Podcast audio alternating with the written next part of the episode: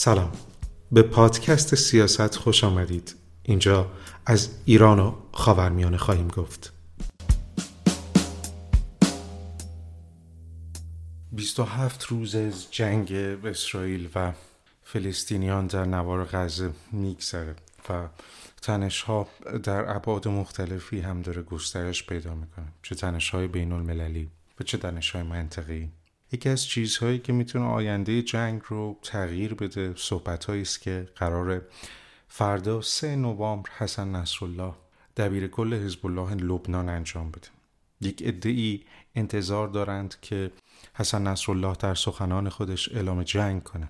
عده دیگری هم معتقدند که حسن نصرالله چنین کاری رو نخواهد کرد. میشه برای هر دو تصمیمی که حسن نصرالله ممکنه فردا بگیره دلایلی آورد. دلایلی که شاید برای جنگ وجود داره بیشتر از صلح، اما بیایید با هم نگاه کنیم به دلایل ممکن.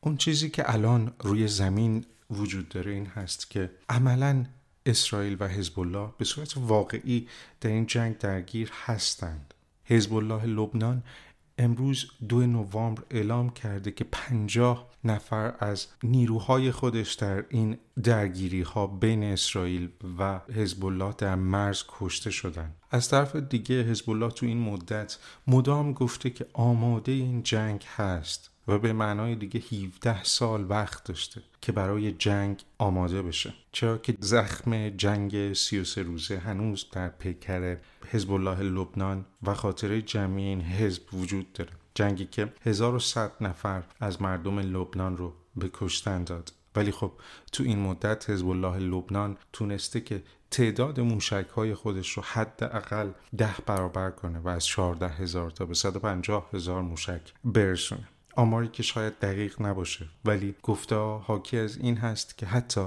نیروهای زمینی خودش رو هم حزب الله افزایش داده. برخی از 80000 و برخی از منابع دیگه از 60000 نیرو دارن صحبت میکنن. حزب الله لبنان امروز به یکی از مراکز یا گروه‌هایی بدل شده که برخی از نیروهای جهان اسلام از این حزب انتظار دارند که کاری کنه، چرا که کشورهای خودشون در این مدت نتونستند که در برابر بحران غزه کاری بکنند و همه شاهد این بودند که چگونه شهروندان غزه قتل عام شدند. به خاطر همین انتظارها شاید حزب الله لبنان دست به کار بشه.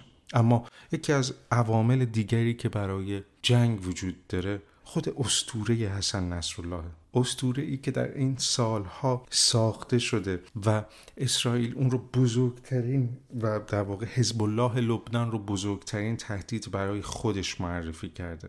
برای حسن نصرالله با اسطوره‌ای که ساخته و برخی از ایرانی‌ها بهش حتی لقب رهبر سوم رو هم دادن، شاید بهترین موقعیت باشه در این وضعیت که اسرائیل دچار برخی تنش‌های درونی در سطح سیاسی و اجتماعی وارد عمل بشه. اما از یک طرف در کابینه اسرائیل شاهد این هستیم که اختلاف‌ها بالا گرفته، از طرف دیگه در جامعه اسرائیل شاهد این هستیم که برخی انتظار دارند که دولت وارد جنگ نشه یا این جنگ رو بیشتر پیش نبره، به خاطر اینکه اسرائیل هم به لحاظ اقتصادی متضرر میشه و هم به لحاظ جمعی، چرا که حداقل 1400 نفر تا امروز در میان نیروهای اسرائیل چه نظامی و چه غیر نظامی کشته شدن. اما همین وضعیت شاید دلیل دیگری باشه که خود اسرائیل بخواد که چنین جنگی سر بگیره. هم از یک طرف اسرائیل حزب الله لبنان رو مهمترین تهدید خودش میدونه، هم از طرف دیگه دولت اسرائیل نیازمند این هست که تنش ادامه دار باشه، به خاطر اینکه همه میدونید که نتانیاهو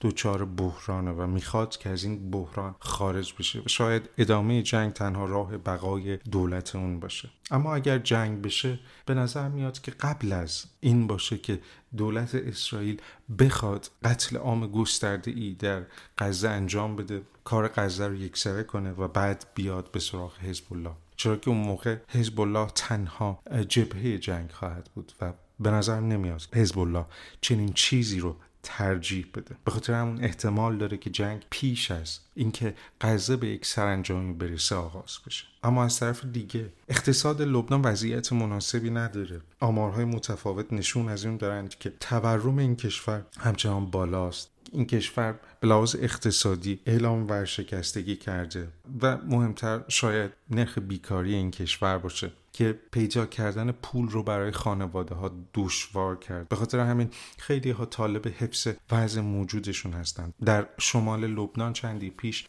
گروه های مختلفی به خیابون اومدن و از حزب الله لبنان خواستند که وارد این جنگ نشه. عامل دیگه ای که میتونه مانع حضور حزب الله لبنان در جنگ بشه وجود نیروهای آمریکاییه.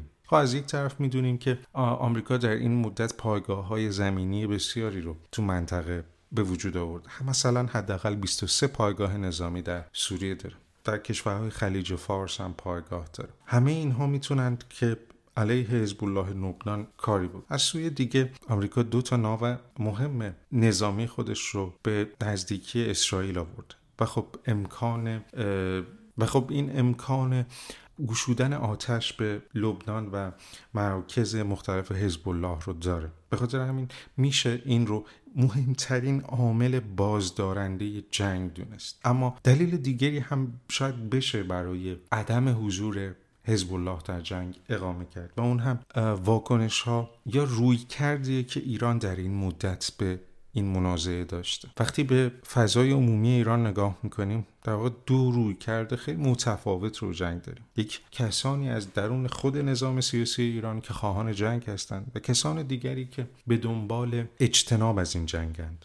هر دو در حتی سخنان وزیر امور خارجه ایران هم بازتاب داره. روز 1 نوامبر وقتی آقای امیر عبداللهیان داشتن راجع به وضعیت منطقه حرف می‌زدن، هم تهدید رو در کلام خودشون داشتن که میگفتن احتمال داره که درگیری‌ها تشدید بشه، هم خبر از صلح میدادن و از آتش بس میگفتن. به نوعی این رویکرد دوگانه رو میشه نسبت به این وضعیت در درون حزب الله هم دید. به هر حال حزب الله با این رویکرد دوگانه چه خواهد کرد؟ اما احتمال داره که اگر وارد جنگ بشه هم ایران نخواد که در این جنگ سهیم باشه و همچنان پشت پرده بمونه. آیا اگر جنگی در بگیره بین حزب الله لبنان و اسرائیل برنده هم خواهد داشت؟ خیلی سخته به این پاسخ گفتن. حتی جنگ 33 روزه‌ای که سال 2006 در گرفت برنده‌ای به اون معنا نداشت. باید دید که کشورهای دیگه نسبت به این چه واکنشی خواهند داشت و باید منتظر حرف‌های حسن نصرالله بود. به نظر من مهمترین کاری که فردا حسن نصرالله خواهد کرد دادن یک التیماتومه، نه بیشتر. من عطا محمدم و متشکرم از اینکه به پادکست من گوش کردید.